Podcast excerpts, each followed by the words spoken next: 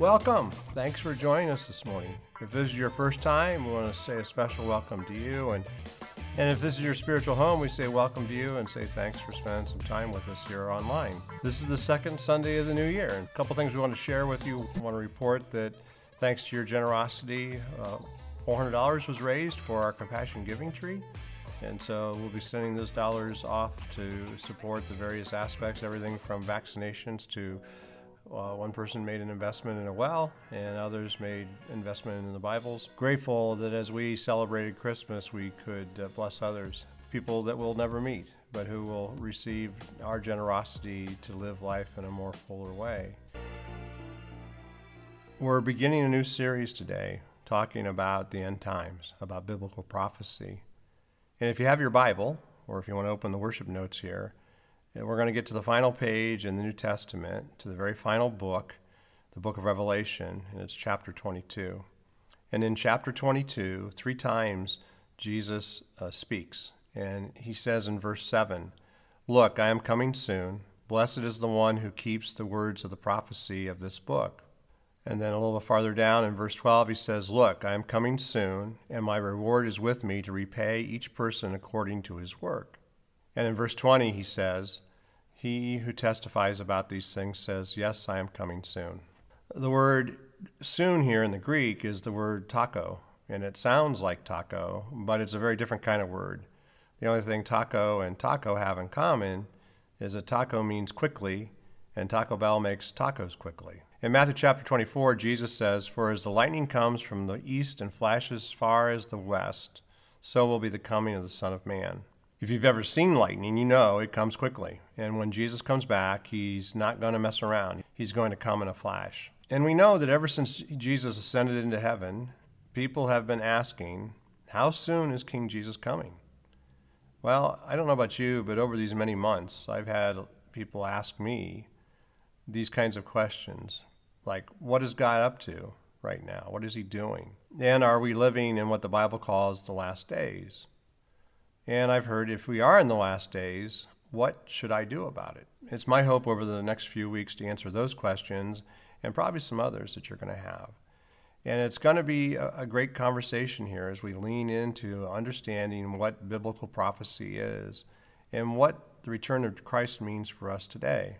Now, for me, for most of my life, I have to be honest, I've thought Jesus would return soon, but I've lived in a way that not thinking it would be very soon. But I'm wondering, given all sorts of things that have happened in the last many months, if, if we aren't even closer to that day, that perhaps we're within shooting distance, if you will, of the return of Jesus Christ, which makes this the most strategic time in all of human history.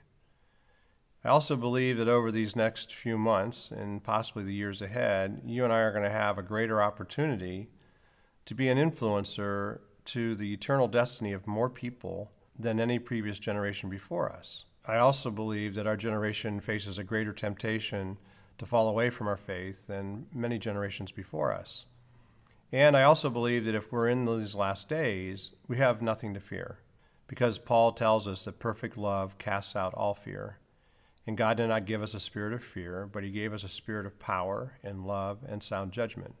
It's in Paul's letter to 2 Timothy chapter 1 verse 7. So, over the next 6 weeks, I want to do everything I can to prepare you to walk in this season, to be able to walk with Jesus and to be able to shine for Jesus and to help others come to Jesus in the days leading up to his return. And if you're younger than that, I'm going to help you see that your most significant day was May 14th, 2018. Why are these dates important? Because significant things happened to the nation of Israel on these days. And what happens to Israel always influences the way the world goes. Now, as we begin, I want to make clear that I'm not a prophet. I'm not the son of a prophet. I'm just a student of the scriptures. I've studied and I've studied again. And while some of what I will tell you today is my own opinion, because there's a lot of things that we're still unsure about, I also believe that I can share from the Word of God of what it is true. In every subject you can undertake and study, there's one key concept that stands out, or there's a formula, or maybe a key principle that you must understand if you're going to master that subject. For example, to master math, you have to understand addition, and you can't get into calculus, although I didn't take that, uh, without addition. Uh, in order to master English, you've got to understand what a verb is. And if you're going to master music, you've got to understand what notes are and how to read them in a musical score. The same is true when it comes to the study of eschatology. Now, that's a fancy $50 word for the study of end times. And if you want to understand the events of the end times, you're going to have to understand where Israel plays out in all these things. Israel is the key to eschatology. We know that God has a purpose in history, and we know that ever since the fall in Genesis chapter 3, God has been laser focused on building a community of people who relate to Him by faith. If you're going to have a community, you've got to have people. So, 4,000 years ago, God began to build a people. He started with one person. His name was Abraham. And he said, I want to bless you, and through you, bless the peoples and the nations of the world. In Genesis chapter 12, verse 3, he says, I will bless those who bless you, I will curse anyone who treats you with contempt, and all the peoples of the earth will be blessed through you. And we know that Abraham responded by faith, and the plan of God began. Now, Abraham is the founder of the nation of Israel, and Israel was Abraham's grandson. And through Israel, God has blessed the world. Through Israel, God has given us a Savior. Through Israel, God has given us His revelation. It's the Bible. And when you look at the nation of Israel and you study its history, you'll find some surprising and even astounding things that are truthful. And so today, what I want to do in the message is I want to show you seven events that have already happened to the nation of Israel. And I hope that they will help you see just how close we might be to the return of Jesus Christ. Are you ready for this? Here's where you want to make sure you got your worship notes open so you can follow along. I'm going to call this the seven signals that Jesus is returning. Signal number one is this that Israel has blessed the world. The 4,000 year old prophecy of blessing has been fulfilled, and it continues to be fulfilled every single day.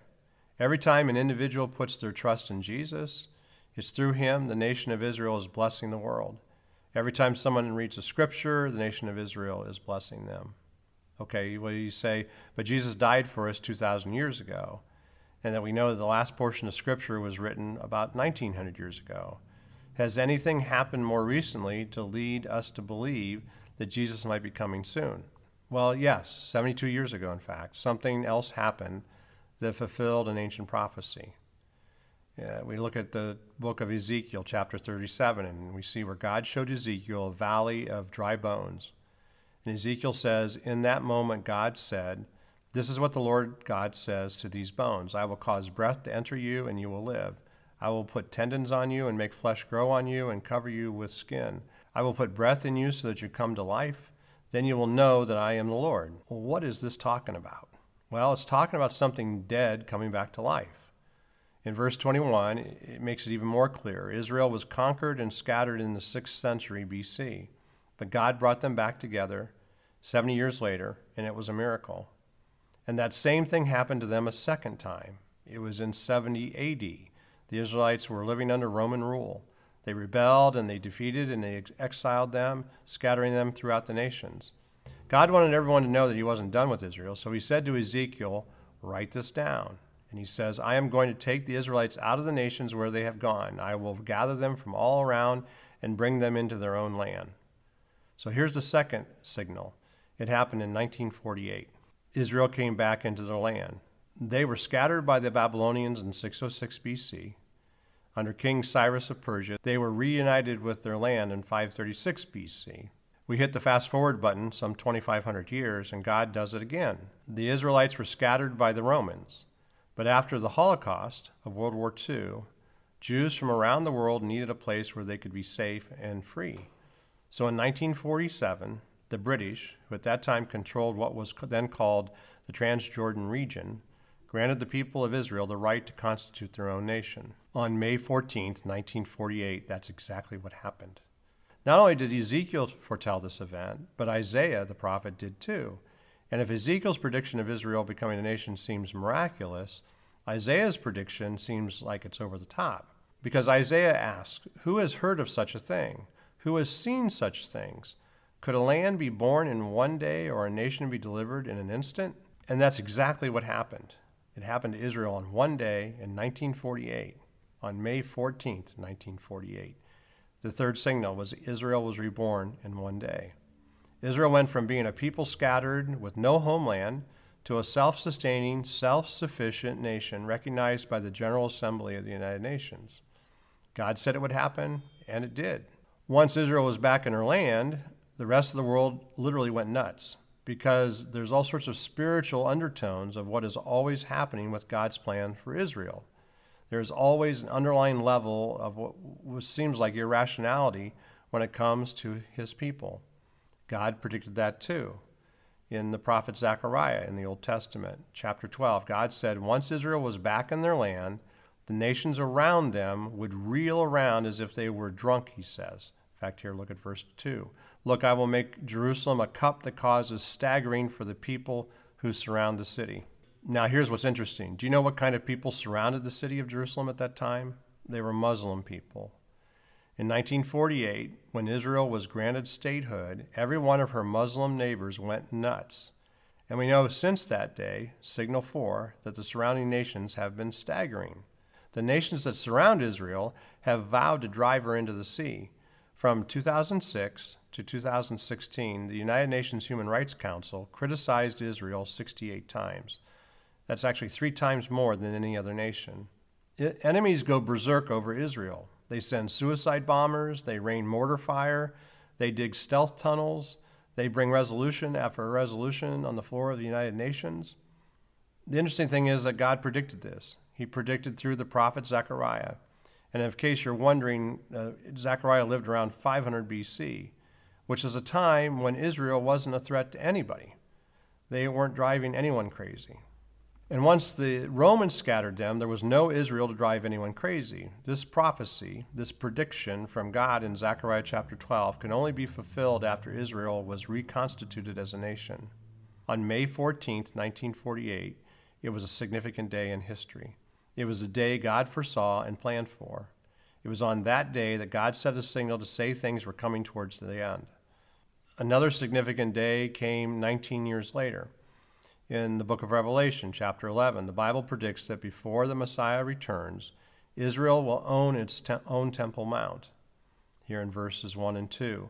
Go and measure the temple of God and the altar, and count those who worship there. But exclude the courtyard outside the temple. Don't measure it because it's given to the nations, and they will trample the holy city for 42 months. 42 months is three and a half years.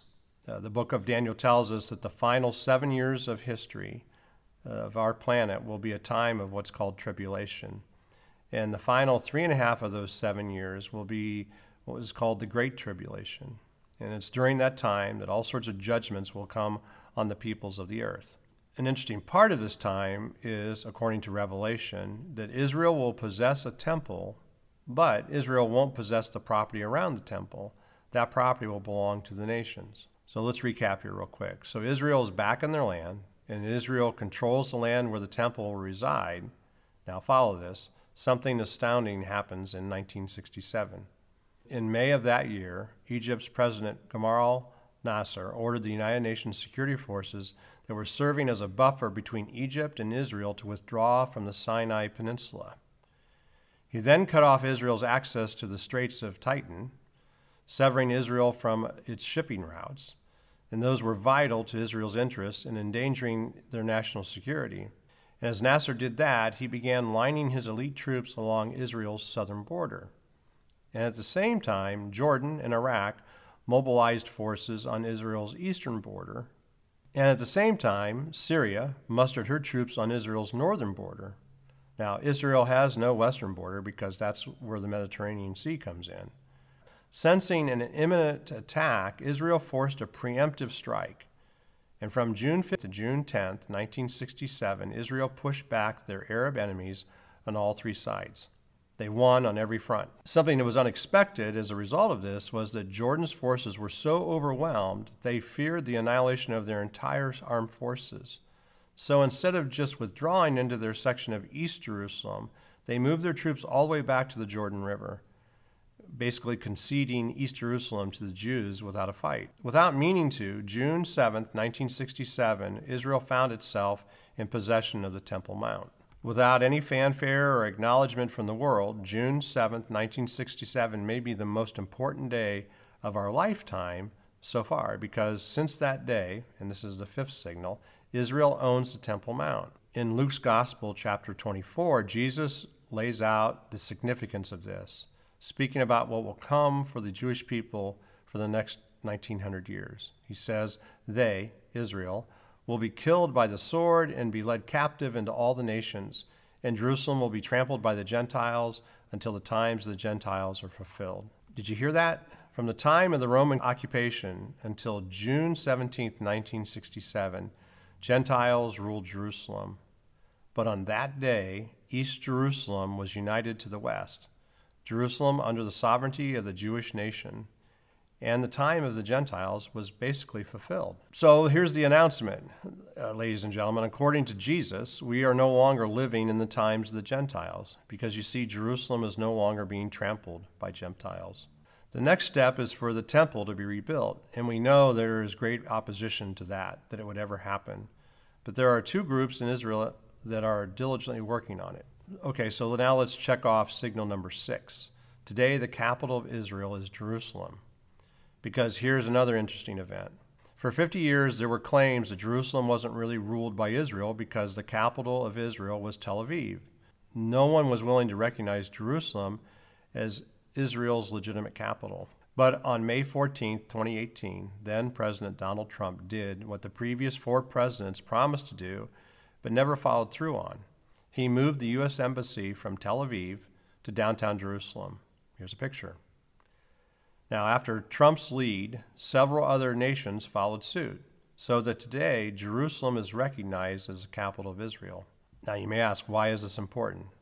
Because the city of Jerusalem is no longer ruled by or trampled by Gentiles, it's ruled by our own people for the first time since 70 AD. Now, just as we're leaning into the series on biblical prophecy, if this is your first time to sort of be exposed to it, all of this might sound kind of crazy to you, but it's all true. I've spent my lifetime studying and verifying the veracity of Scripture, and this is true. Now, let me give you one more and the final signal before we talk about what this all means for us. Going to the book of Numbers, chapter 19. The only way to cleanse and sanctify the temple is by the ashes of a red heifer, a red cow. According to Jewish tradition, there have only been nine red heifers sacrificed since Moses, and the tenth will herald the Messianic age. Two years ago, on August 28, 2018, a red heifer was born in Israel for the first time in 2,000 years. So the seventh signal is a red heifer has been born. Here's the scripture that talks about this. The Lord spoke to Moses and Aaron. This is the legal statute that the Lord has commanded. Instruct the Israelites to bring you an unblemished red cow that has no defect and has never been yoked. The priest Eleazar is to take some of its blood with his finger and sprinkle it seven times towards the front of the tent of the meeting. Maybe Jesus' return is near, and there's lots that we have to learn and understand from the Bible to know, really know what's going on in this subject. Next week, we'll take a look at seven signs that have or will happen soon that will foretell his soon coming. And then we will cover the four most prevalent views of the rapture and what that might be like. I believe that this message series will be like none that we've ever done before. So I hope you'll commit to being here online or in person. And I hope you'll do your best to invite others to be part of this as we unpack it. Now, just a little encouragement as we wrap up. I'm aware that the idea that Jesus might be near could seem scary to some. But one of the main reasons God foretold his coming is not so that we would be scared, but that we, would be encouraged. Listen to this. Paul says this For the Lord himself will descend from heaven with a shout, and with the archangel's voice, and with the trumpet of God, and the dead in Christ will rise first. Then we who are still alive, who are left, will be caught up together with them in the clouds to meet the Lord in the air. So we will always be with the Lord. Therefore, encourage one another with these words. We're going to take a deeper look at this passage in a few weeks, but for now, I just want you to look at the final sentence, which says, Therefore, encourage one another with these words. You see, God didn't tell us about the end of the age to scare us or even to discourage us, but actually to encourage us. If we're going to live in it or through it, God wants us to be encouraged. So if the end is near, or if the end is here, how do we prepare for it? Well, I'm going to give you four ways here. First, don't be deceived. Jesus warned us that during the end times that there would be many false prophets that will rise up and deceive people. Matthew chapter 24 verse 11. We're already seeing that day. We've seen it maybe for the last couple decades. You know, friends, the truth of God never changes. We saw that last week in the message about how the gospel hasn't changed. Our world has changed, but it's still true that God took on flesh, moved into the neighborhood to rescue us. And so we can stand on this truth that whatever God says in the Bible, it is always true. If you hear someone claiming something counter to Scripture, don't be deceived. One reason we're doing this series is so you won't be deceived. I want you to have some understanding, and I hope you'll be here for every message as we uh, continue through it. The second way to prepare is remain faithful. Keep following Jesus. Don't turn to the right or to the left. Resist thinking that this is a time to withdraw from following God or serving God or even assembling together for worship. Don't let him become a second priority. Jesus promised in Revelation chapter 3 hold on to what you have so that no one takes your crown. So remain faithful. You see, Jesus' promise in the Matthew 24 passage that we looked at is what? But the one who endures to the end will be saved. Endure, remain faithful. So, your third way to prepare is to pray for revival. Two things happen during a revival. One is that Christians turn to God in deep sincerity and flush out any sin that has been hindering their relationship with Him. The other is that people who don't know God come to Jesus in large numbers. Many times in history, when a civilization was at a moral low, like we are today, God's people prayed and God sent revival. I believe these are our two choices today. Either we revive or he returns. Either we come back to God or God comes back to us. Revival never comes by surprise. Revival always comes in response to concentrated prayer, prayer by God's people. So I ask you again this week if you would join me every day in praying for revival and praying that it starts with each of us.